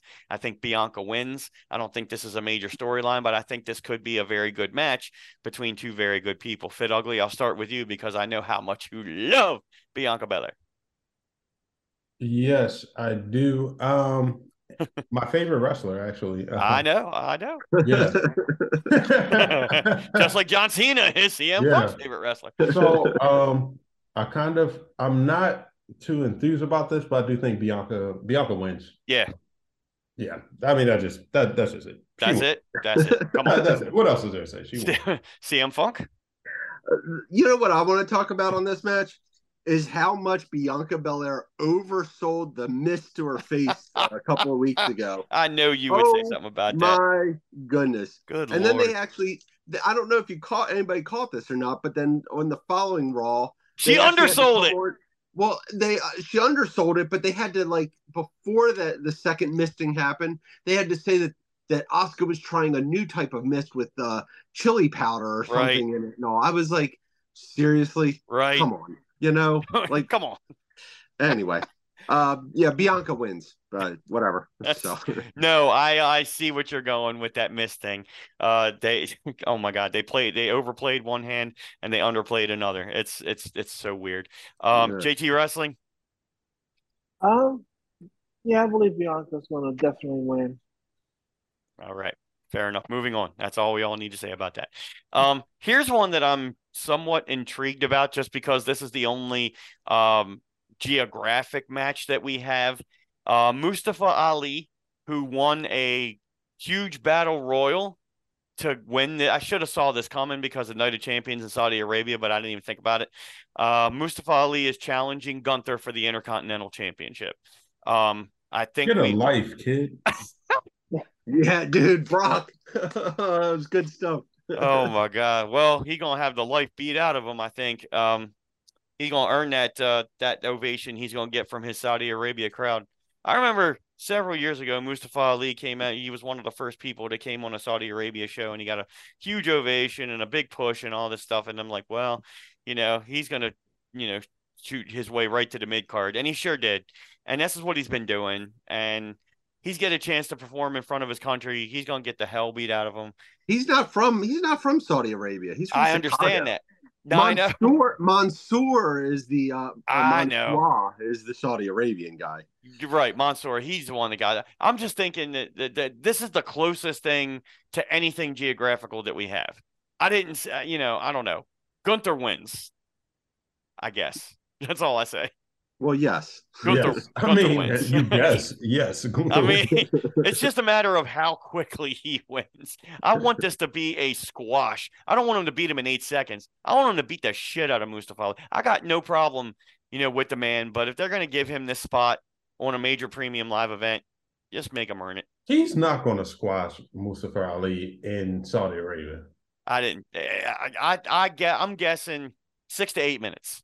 That's my call. Yeah, but I mean, what I'm saying, like Ali is going to get some stuff in. Yeah. he's- he's not just going to get beat the hell up. No, I. But you know, the chops are going to be sufficient. The kicks, the power bomb, however he finishes them, Gunther wins. Does every, everybody agree? Yes. Yeah. Gunther wins. All right. Here is now this one's a little more intriguing. Uh this is part of the triple main event. Um this is a tag team match for the undisputed tag team championships and this one actually has some storyline going into it uh at least on one side. So you got the current champions, Kevin Owens and Sami Zayn, uh, still from WrestleMania, have defended a few times, held on to it. They're defending the titles against the Bloodline, but it's not Jimmy and Jey Uso this time. Jimmy and Jey Uso have been told to stay home because Roman said he's going to take care of this one himself. I got I got one problem with this. It's Roman Reigns and Solo Sikoa with Paul Heyman in the corner. Um, obviously, you get your main eventers in there. Um, you you got a hell of a lot of talent in this match. I think this match could be good on paper. Here's here's the thing that I want somebody to bring out and put in Roman's face. This is the night of champions. You are the undisputed champion. You're not defending your title. Um, I want somebody, I don't care who it is, Cody, whatever. I want somebody to use that story to throw that in his face. Um, so that's just me. As far as a winner goes, I'm torn. I'll come back to that. Let's start with uh, Fit Ugly. What do you think about this match storyline? Who do you think wins? You said you, you, said uh, which match? It's uh, Kevin Owens and Sami Zayn defending the tag team titles against uh, Roman and Solo of the Bloodline. Um, I, no, I think uh, I think Kevin and uh, Sami wins. They keep the titles. Yeah, absolutely, yes. Okay.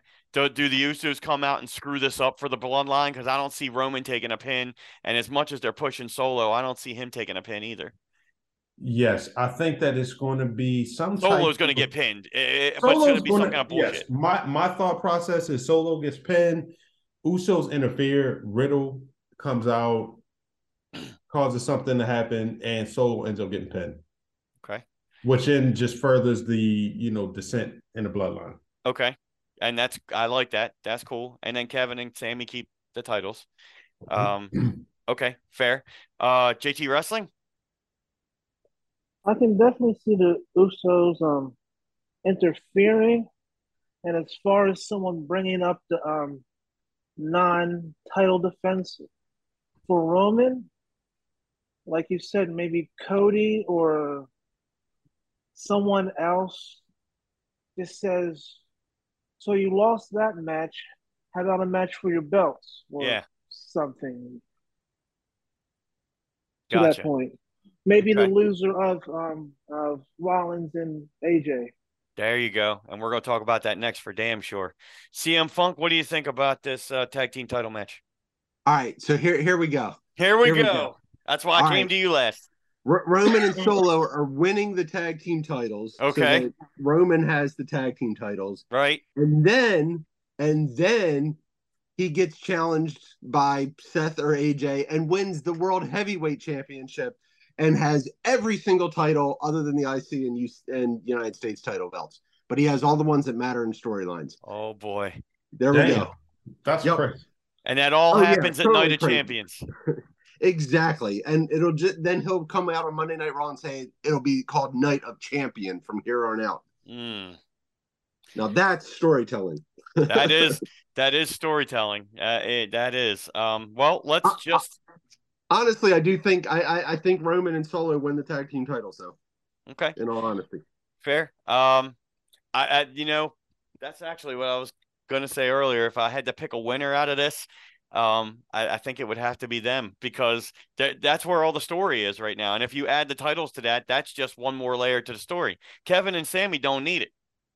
They right. they they had their story. They had their glory at WrestleMania. I'm proud of them. That's great. They don't need the titles anymore. So, you know, it's time for them to to actually veer off and then have a feud against each other again, probably. Right, um, and then you can then you can have the Usos and Solo and uh, Roman for the tag team titles, and the Usos finally get one over on Roman. Exactly. Yeah. See, I see what you're saying there. So JT mentioned it, and so did you, CM. Let's just talk about it. The third part of the main event: Seth freaking Rollins versus AJ Styles. AJ Styles, who has not been in a premium live event situation for quite a while.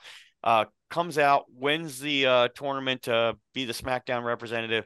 So this is for the very the reintroduced, brand new World Heavyweight Championship. Um, so far, all of the steam is behind Seth freaking Rollins. All of the crowd participation is around Seth freaking Rollins. AJ is a fantastic hand, a fantastic worker, has absolutely no story behind him whatsoever right now. Um, but this match in ring competition absolutely can be five star 100%. But I don't see this turning out any other unless unless the, the the thing happens like CM Funk says and and the challenge comes about. Um, I don't see anybody else winning this match other than Seth Rollins. So let's start with uh, JT Wrestling this time. What do you think? Uh, about Seth and I, I, I definitely see Seth winning. Um, okay. And do you see anything about that uh, CM Funk aftermath possibility? More than likely, yeah. Okay. Fair. And even if the championship match happen doesn't happen that night, which it could, um, I I, de- I definitely see somebody calling Roman out. I really want to see that. Um, and if you uh Monday Night Raw this past week when they were doing the big two three part interview of Seth Rollins backstage with Corey Graves, he actually took a real good chunk of time to call out Roman. Um, so we could get back into that again. Seth versus Roman, first time anytime, first time anywhere this year. Um, but of course we haven't seen it in this situation yet. So anyway, um, CM Funk, how about you? Obviously, what you just said. Uh, but do you think if if uh, who do you think's going to win this match first before Roman walks away with all the titles? I, I don't want to steal anything that uh, Fit might uh, might uh, chime in here with, but is this the most obvious setup for it to be a swerve that there's ever been. Like I believe I mean, it's all about Seth Rollins, and he's the obvious choice to win since he's yeah. on Monday Night Raw. Right. All that stuff. AJ almost has to win. I feel like. I mean, it. I, I don't. What's the point of it otherwise, other than yes, you're going to get a good match because you have two of the best in the world going, but there's right. no. Okay, Seth's going to win. All right, be? Like now what? So this is the same yeah. thing that I see with Rhea versus Natalya. It's a good hand, but you, there's no there's no chance of winning. But if you want to talk about the swerve, that's what could happen because the only reason because you're not going to have Roman beat Seth in a quick bit to get the title. If anything that were to happen, Roman would come out and help, uh, or Roman in the Bloodline would help AJ win after going through a match with Seth and as soon as AJ wins, he loses it two minutes later to Roman. Uh, there's got to be more story to it. Uh, so I'm I'm with you. I'm hoping that there's something more to all this. Okay, fair enough. Fit ugly. Yeah, I'm gonna just take. I'm gonna take Seth. I'm. I'm. I'm. I don't think. I just feel like, like you said, with the Rhea Ripley and Charlotte thing, I, I think they're just going to go simple and expect it on this one. I, I'm gonna take Seth. I, like the way, and I hear you're saying, I, I believe you're right, but I love the way CM Funk looks at this angle because I, I, I think ahead like that too. And and with Triple H booking, I can see it being more of a possibility. If this was a Vince show, straight up, we wouldn't have this card. First of all, it would all be different. But uh, if it was Seth Rollins versus anybody for the World Heavyweight title, Seth wins hands down, crowd sings, night over.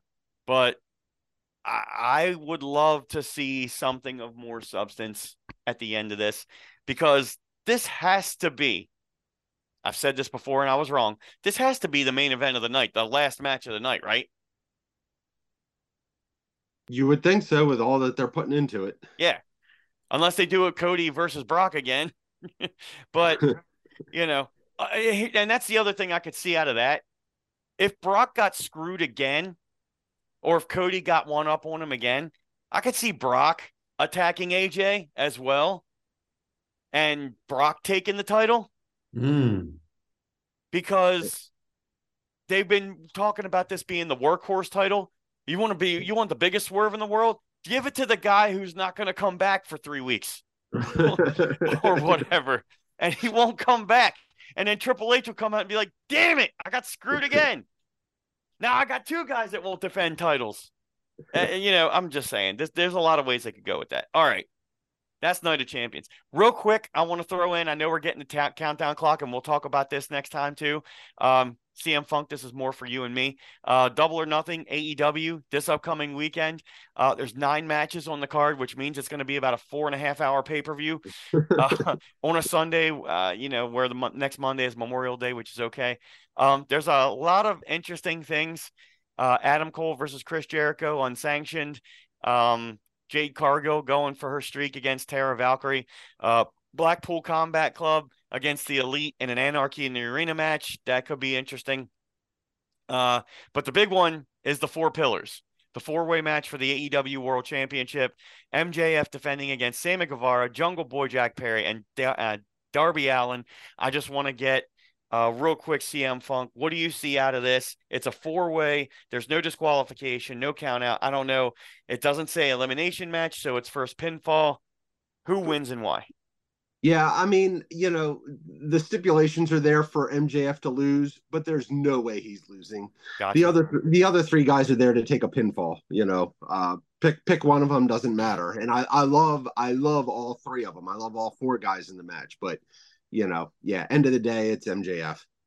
I feel you. Uh, Fit Ugly, you've been following AEW at all? I have not. Fair. It's uh, it's worth a lot. It's worth a watch when you can online or uh, you know, whatever it is, Hulu. I don't know if they have it, but uh, online they do show some clips. It's worth it. Uh, JT Wrestling, I know you kind of been in and out on AEW with us. Do you have an opinion about this match? Um, from what I'm listening to, I definitely think um MJF is going to win. Um, you said there's like stipulations that. It's just there's. Chance, yeah, no count out, no disqualification. It's it's four way. Oh, no disqualification. No disqualification. Okay. So. so no disqualification. He definitely wins by chair shot or whatever, and just beats someone. Sweet. I see it. It's going to be interesting, and, and and CM Funk. I'll follow up with you about that. Um, yeah, will CM Punk be back? Yeah, see, ah. they got this new collision show, and I think even uh, tonight, as we speak, when we go to watch uh, Dynamite, um, it may have even already happened. Tony Khan was going to announce where it was going to happen, uh, probably Chicago. Uh, That's new... supposed to be at the United Center in Chicago. Yep. There you go. And CM Funk is uh, definitely that they, they, they brought him out to introduce Rampage, so why wouldn't they bring him back out to introduce Collision? I don't know if he'll be a wrestler. I don't know if he'll be, uh, who knows? But that's what I'm guessing.